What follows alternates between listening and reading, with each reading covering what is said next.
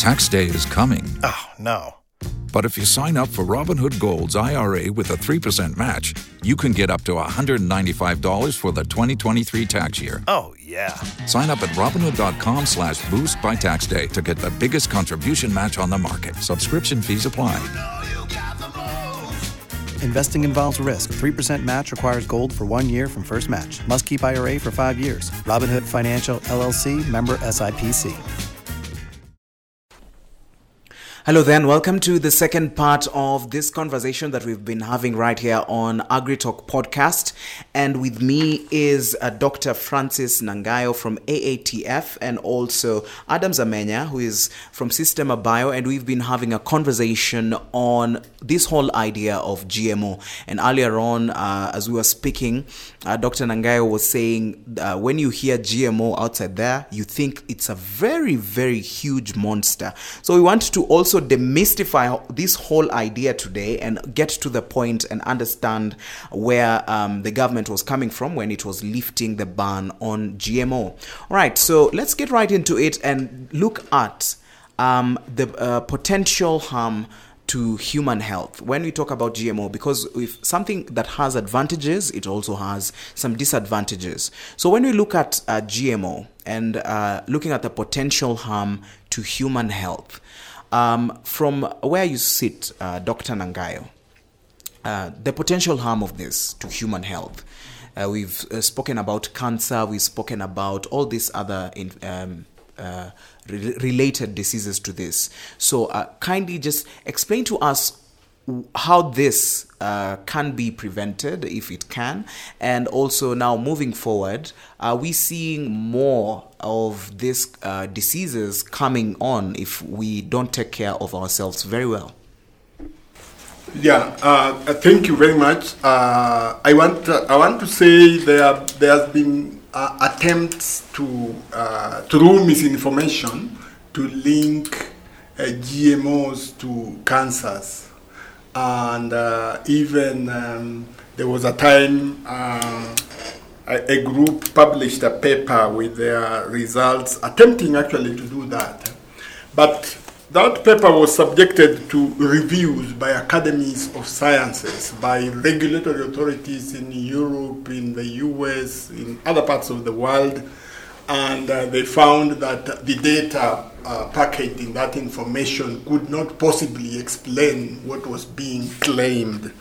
So I want to then say that um, uh, there is actually, to date, there is no data that uh, uh, unequivocally links uh, GM technology uh, to cancer.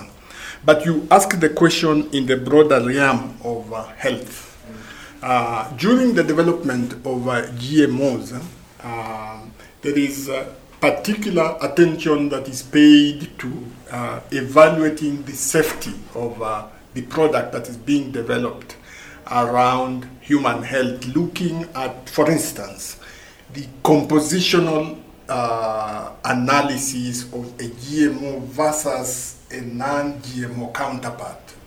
That is done element for element so that uh, uh, the data then that is generated will show that the GMO is substantially equivalent to the non-GMO except for that minor and specific alteration for protecting maybe an insect or for conferring resistance to drought.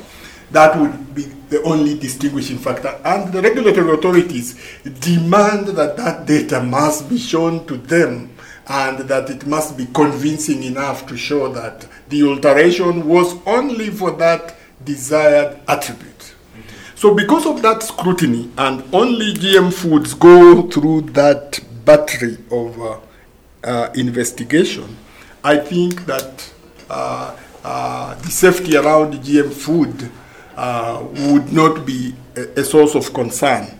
And if historical information is anything to go by, uh, GMOs were commercialized in the US and other countries like Argentina, Brazil, Canada, uh, South Africa, in the 90s, for instance and there has been continuous adoption, cultivation, and use of them for all this time.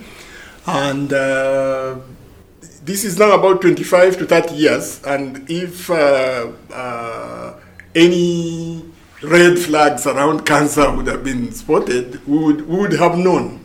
And if we knew, then they would, uh, especially backed by the evidence, I wouldn't even come to this studio and say eat GMOs, especially if the scientific information points clearly that there is a link. Mm-hmm. Yeah.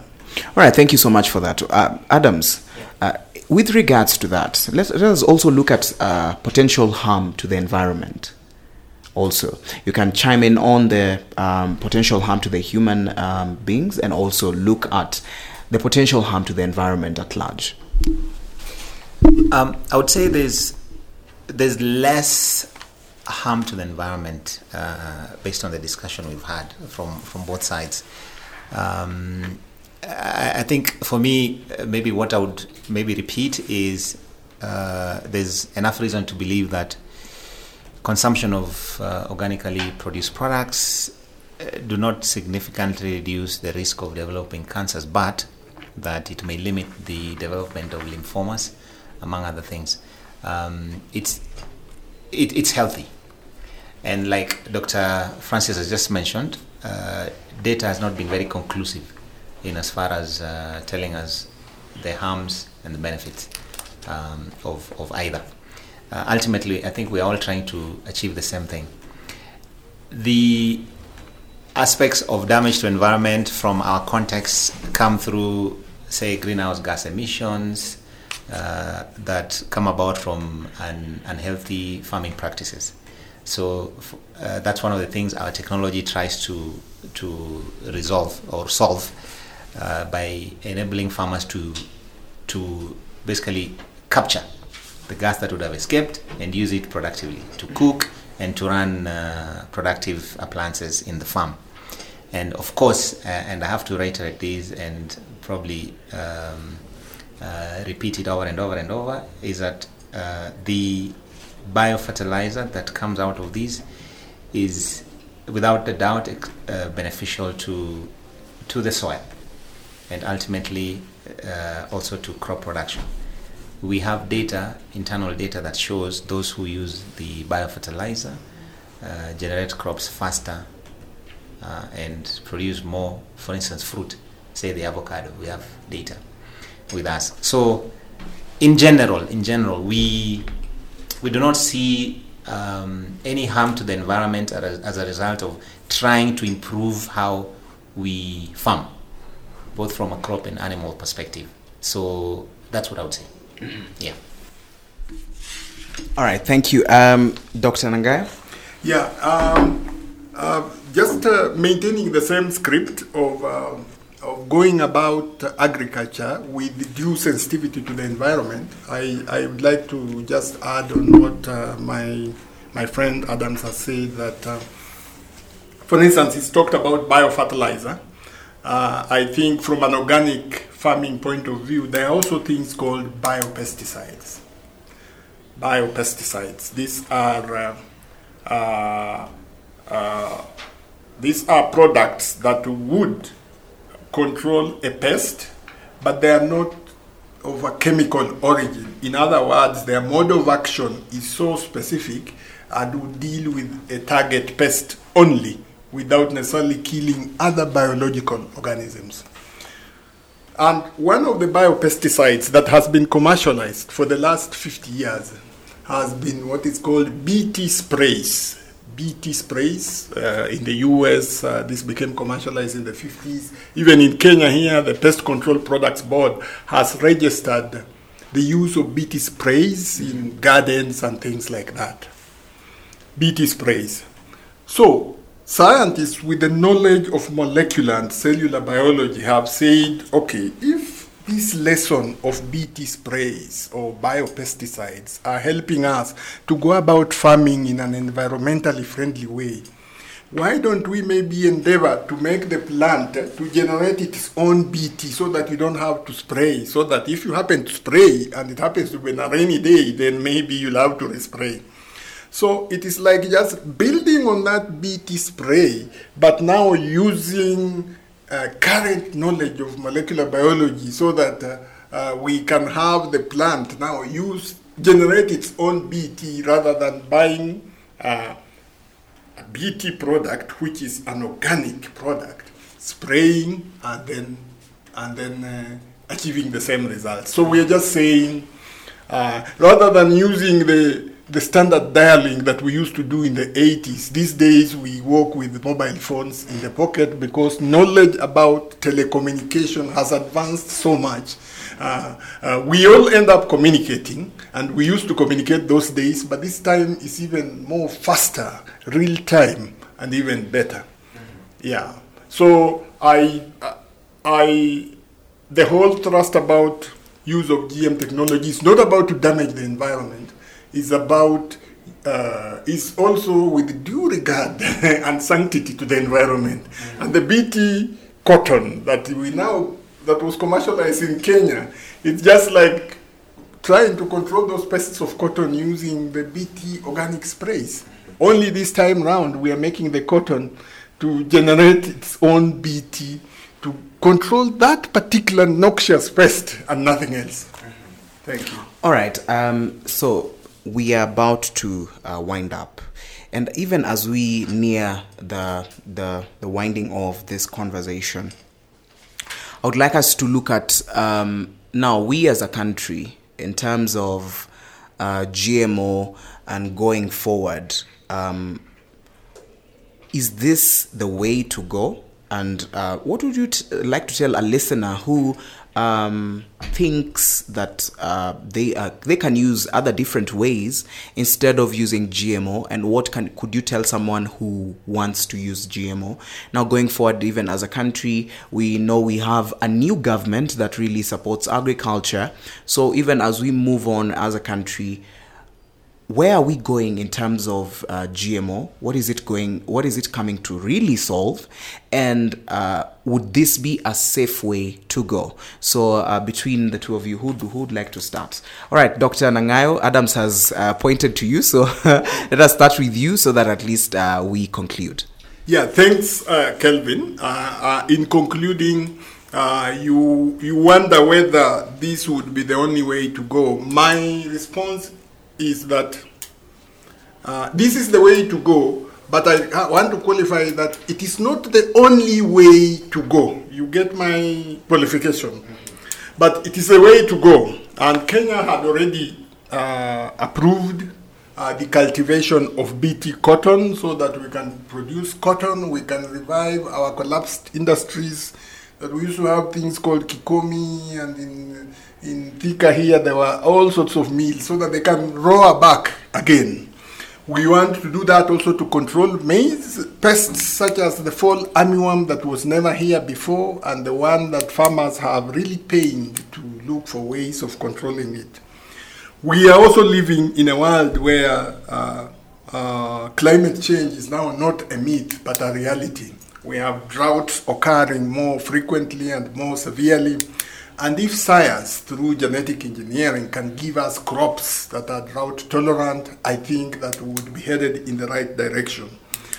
Uh, uh, what is still also in the labs and under research is that uh, scientists are also exploring uh, genetic innovative ways of developing plants that can use nitrogen more efficiently. In other words, plants that would not need doses of fertilizer to grow and give very high yields.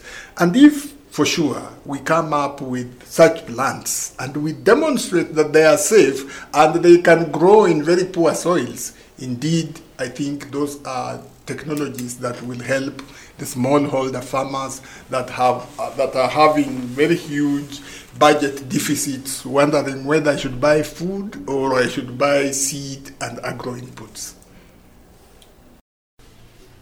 Yeah, great. Uh, I support that. Uh, I also just want to add, and I think I said it earlier on, the element of uh, education. Uh, going forward, I would recommend that, owing to the fact that there is misinformation or lack of it, that we focus as a country on, on ensuring that our farmers understand the options that they have, and that with that scenario, they're able to make uh, conscious choices on the kind of technology or not uh, in as far as farming is concerned because I think from a, from an informed position they're able to do that.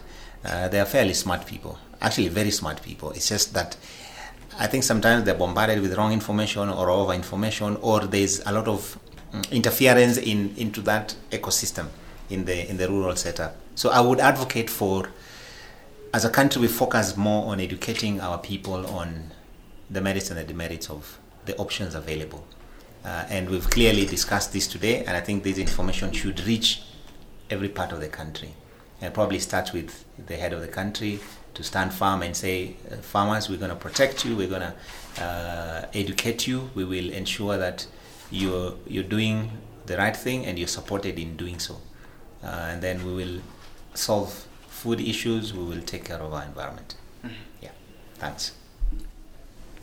All right, there you have it. Um, that is Adams Amenya from Sistema.bio, and earlier on you had uh, Dr. Francis uh, Nangayo from AATF, and we were having a conversation on this whole idea of GMO, whether to go uh, for it or against it. But um, you have it by yourself you choose for yourself all right my name is calvin yakundi we've come to the end thank you so much for joining us today